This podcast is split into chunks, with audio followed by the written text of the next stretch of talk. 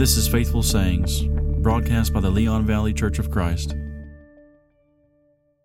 Appreciate you tuning in. We're in part eight of our series, The People of God, and we're talking about living for the Lord today. The people of God, living for the Lord. And what we find when we open the Gospels is that one of the distinctive marks of God's people is that they obey from the heart. That's Paul's expression in Romans 6 and verse 17. That as he tells the church there, they became freed from sin when they conformed to the pattern of teaching that he gave them, which is the truth, which is the gospel. He says, having become obedient to it from from the heart. And so it's not about simply joining a club that's called the people of God and that you owe allegiance to a party called the people of God and that you have some attendance now and then. But people of God are marked by something more meaningful and something deeper uh, that goes on in the heart and in the spirit. They have a desire to have fellowship with God. They hunger and thirst after righteousness, to use Jesus' words in Matthew 5. And so they want and desire these teachings, this pattern of teaching that Paul talks about. They want it to take up residence in their heart, and they want these principles of Jesus to permeate every aspect of their lives and won't be satisfied until they do. And that is, I think, by and large, a, a far cry from uh, much of the party allegiance that is so heavily touted among many Christians today. Uh, that uh, there's a spirit of competition rather than cooperation in trying to become more Christ-like.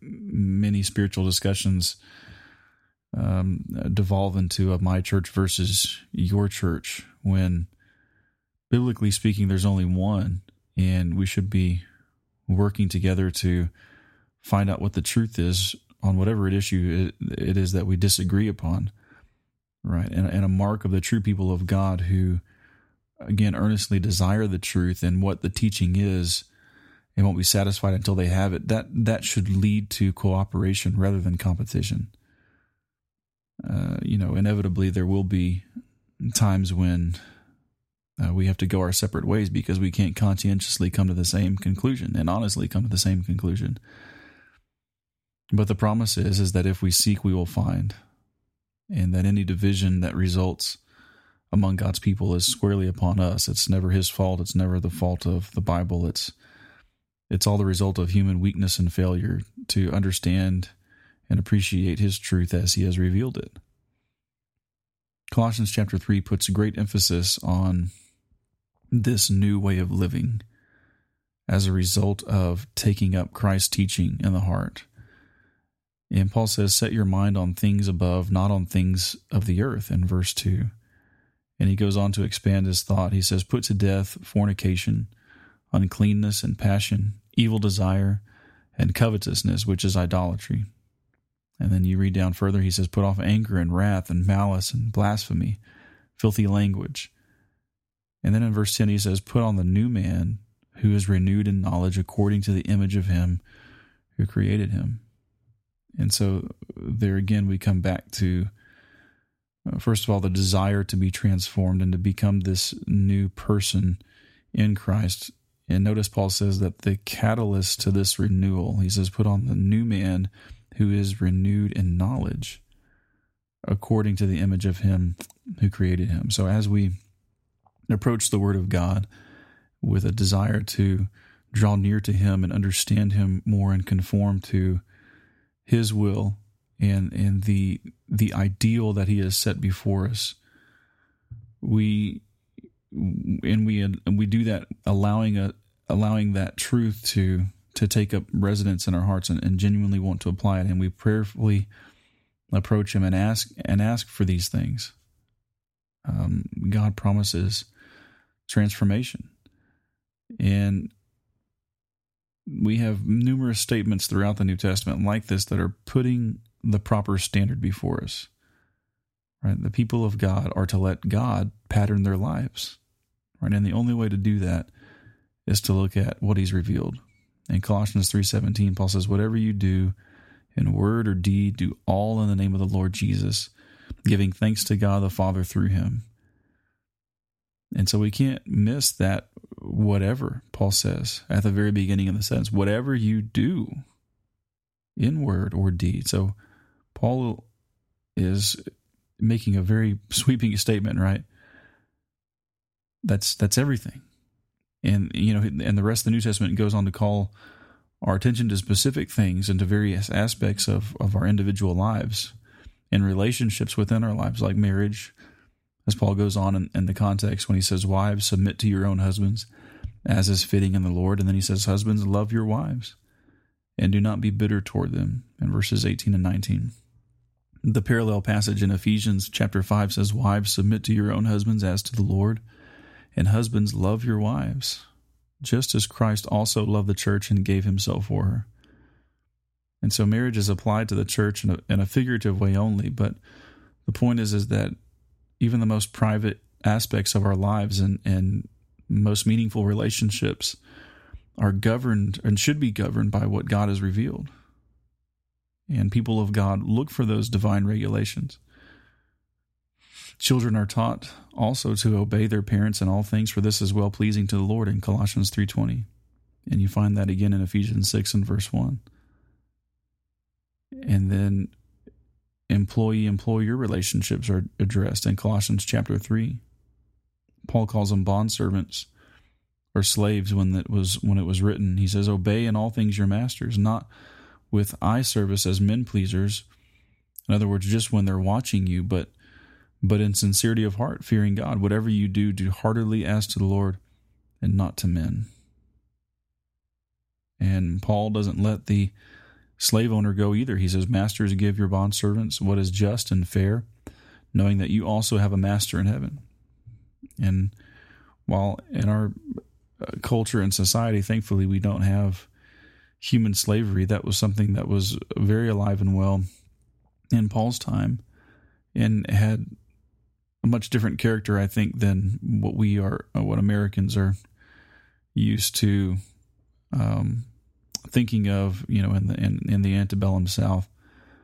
Uh, but that's a discussion for another time. But the point is, is that every relationship uh, God has rules and regulations for, and the principles in that particular relationship, I think, can be applied and should be applied to employer-employee relations today. Uh, doing our work heartily and and sincerely and not just when we're being watched and you know if our boss is looking over our shoulder but um, we want to be trustworthy people. We should be trustworthy people as people of god who have a tremendous work ethic and who are industrious. In romans chapter 13 paul addresses a different relationship. He says the governmental authorities that exist are ordained of god and therefore whoever resists the authority of that government resists the ordinance of god he goes on to say that God, uh, that the, the, civil government is a God's minister to you for good, and and for because of this, you also pay taxes, and they are God's ministers. And this was written, you know, think about that in a time uh, when the Caesars ruled the world. It was a, a Roman government that was, um, like all gov- like all human governments, had some degree of corruption, um, just as ours does, and everybody else in the world, because it's made up of people. And not all those people uh, genuinely desire to please God, uh, but many of them are ambitious and want to please themselves. And that was true in Paul's day. But nevertheless, he says, um, generally speaking, it exists for your good, and God allows it to exist. And so, essentially, be a good citizen. Now, there's caveats to that that you're aware of, most likely, as in Acts chapter 4, when civil authorities took Peter and John and tried to stop them from preaching the gospel, and and um, they said we must obey God rather than men. Uh, they and they said plainly, you know, you have to decide. Is it?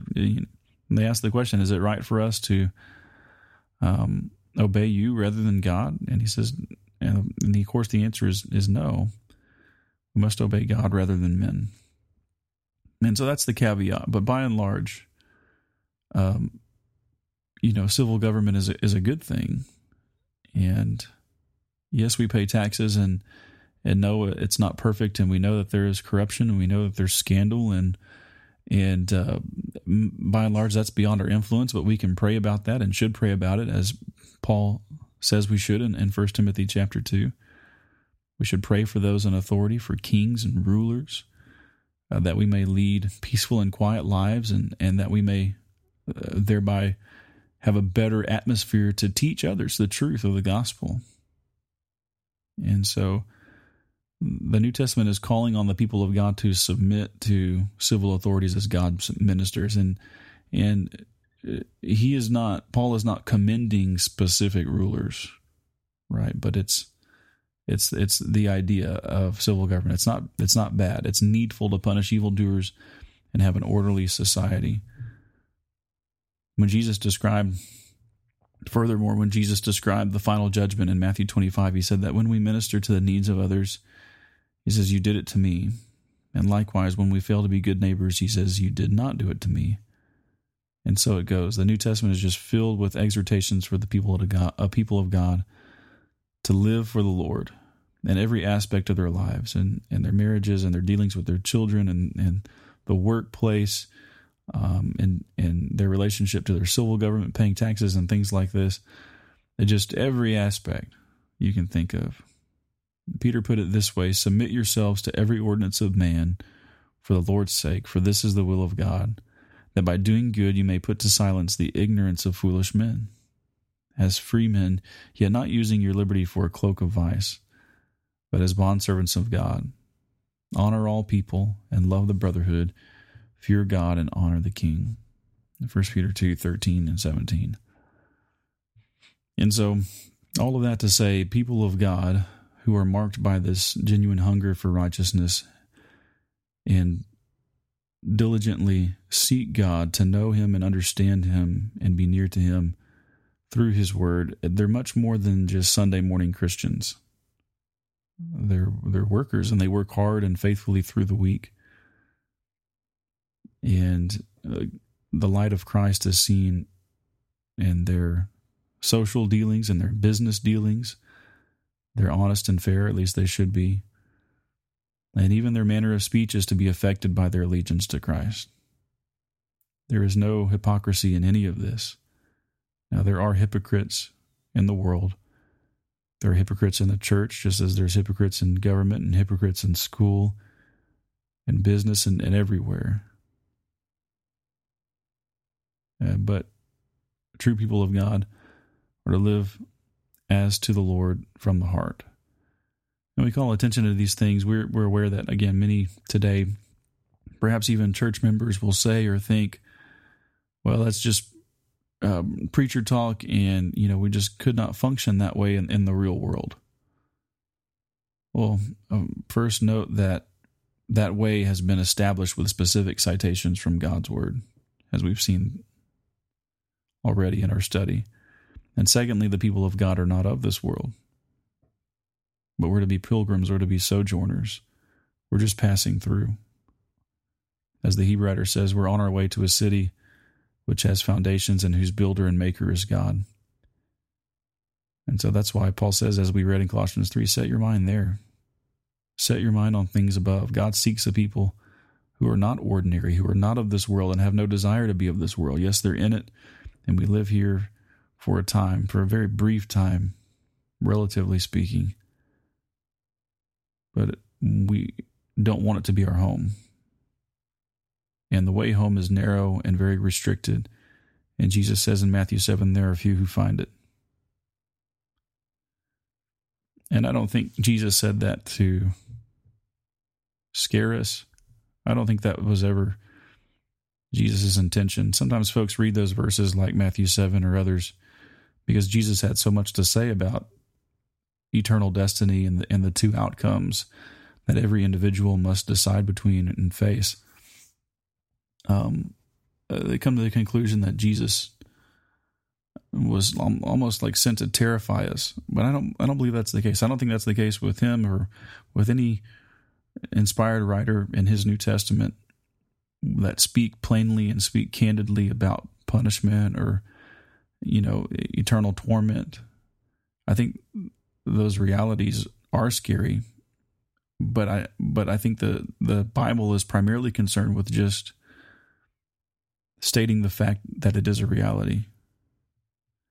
And it's on to, it's on us to respond in the right way. So, in, other words, God has made it abundantly clear what His expectations are and what we're capable of and what He's capable of and how true He will be to His promises, and that in the end, victory is assured if if we are on His side. But if if we're not, just as assuredly, there will be punishment. There will be condemnation. Right? So we have these two incredible destinies before us. And God doesn't want us to have any delusions about that. And so he's calling us to make the right choice and to be ready. And he's given us everything that we need to equip us to know him and to work for him and be acceptable to him. And he's given us each other. He's given Christians each other as a family, and he's given the local church arrangement. When Christians walk wisely and live for the Lord, every aspect of their work and worship will of necessity be affected. And we'll go into more details later down the road in this in this study, but um, this the attitude that genuine people of God have should also affect how they work together in a, in a local church as a team of saints. And so faithful members of that local church can't consistently condone those who ignore the Lord and their responsibilities to be a part of a local church team.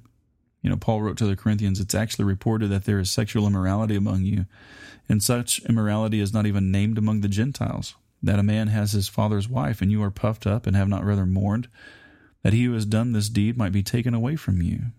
In 1 Corinthians 5. And then he goes on to say, In the name of the Lord uh, Jesus Christ, when you are gathered together along with my spirit, with the power of our Lord Jesus Christ, deliver such a one to Satan for the destruction of the flesh. And if you read that context, Paul goes on to talk about what that discipline looks like. It's it's a social withdrawal uh, and a a withdrawal of fellowship. In other words, you're recognizing that this person, man or woman who has decided to live in sin, are are no longer a member where where you are. They're no longer being faithful to the Lord, and thus you can't tolerate them and and turn a blind eye to their to their sin. Right? He says, "Deliver such a one to Satan for the destruction of his flesh." In other words, follow through with this instruction. Um, so that he may be saved. That's the second part of what Paul says, that he may be saved in the day of the Lord Jesus. Right? So you do this in the interest of putting him to or her to shame calling out their sin, letting them know it's not going to be tolerated, and you can't continue to have fellowship with us, and you certainly can't be right with God until you change. And that's not saying anything other than what the scripture says. And that doesn't make anyone default judge, you know, by default judgmental or uh, vindictive. Certainly, those things can be done with a vindictive attitude, but they're not inherently that way. In other words, it's wrong to exercise church discipline for the sake of vengeance. Uh, that's not what we're called to do, but we're to do it in the interest of serving God and in the purity of the local church. And so, again, we find living for the Lord affects the conduct of Christians acting collectively also in that local church arrangement. In chapter 6, Paul goes on to criticize them for not setting their differences settling their differences as Christian with, with Christian. So the, the Corinthians were suing each other. Um, he says that the, you're failing to, to go before the saints. Instead, he says, brother goes to law against brother, and that before unbelievers. And so he continues in verse 7 why, why do you not rather accept the wrong? And so a church that operates as to the Lord and brothers who and sisters who are trying to work together for the Lord have principles in common. Um, they're they're striving for the same purpose, and individual and church obligations are not identical. And we should do our utmost best to um, to live it in, in peace with one another. It doesn't mean that the church is going to be infallible and that there's not going to be issues that arise. Um, but Jesus has set forth a protocol when issues do arise in Matthew 18, and as we read just a moment ago in, in, in 1 Corinthians chapter 5, when sin is involved. Uh, but if there's no sin involved, we're told to to be at peace and to be patient with one another and tolerate one another. And so the character of the true people of God is is shaped by their recognition of, of Him and His will. And that should lead to uh, us treating, it, that should manifest itself in our lives in the way that we treat one another. Right? God is patient and tolerant with us, but He has no tolerance for sin. And we can't either, first in our own lives and then secondly in the lives of our brethren. And the Lord's church, the local church, will support and encourage the teaching of the whole counsel of God.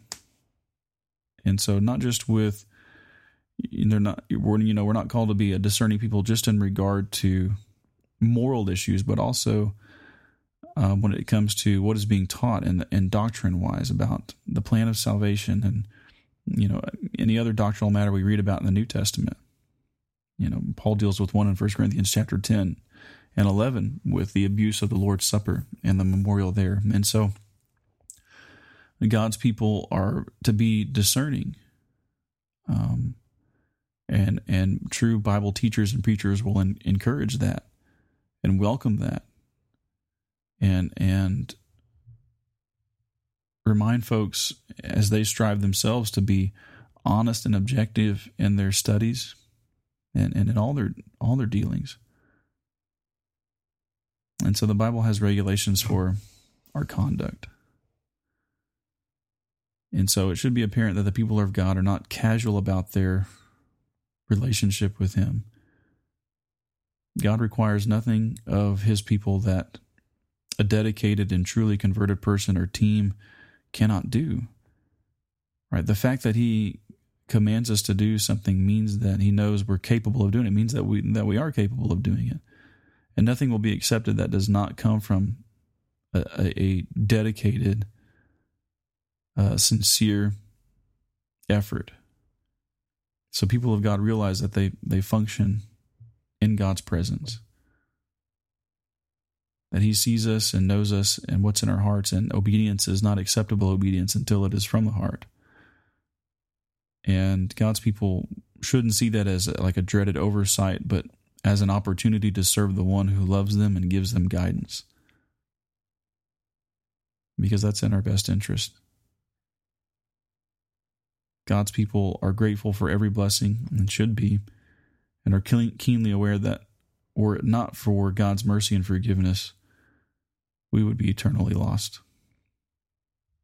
But thankfully, He hasn't left us in the dark, but He sent His Son to reveal Himself completely to show us how to live and be acceptable to God and be reconciled to God and to offer himself as a sacrifice that we may be forgiven. And that's the only way. I appreciate you tuning in today, and I hope that this study has been beneficial for you as it has for me. Please email your questions if you have any to leonvalleychurch at gmail.com or you can visit our website at leonvalleychurch.org and submit a contact form there. If you'd like to study further, you have some suggestions or, or comments, I'd love to hear them. Thanks again for tuning in. I'm Jason Garcia, and this has been Faithful Sayings.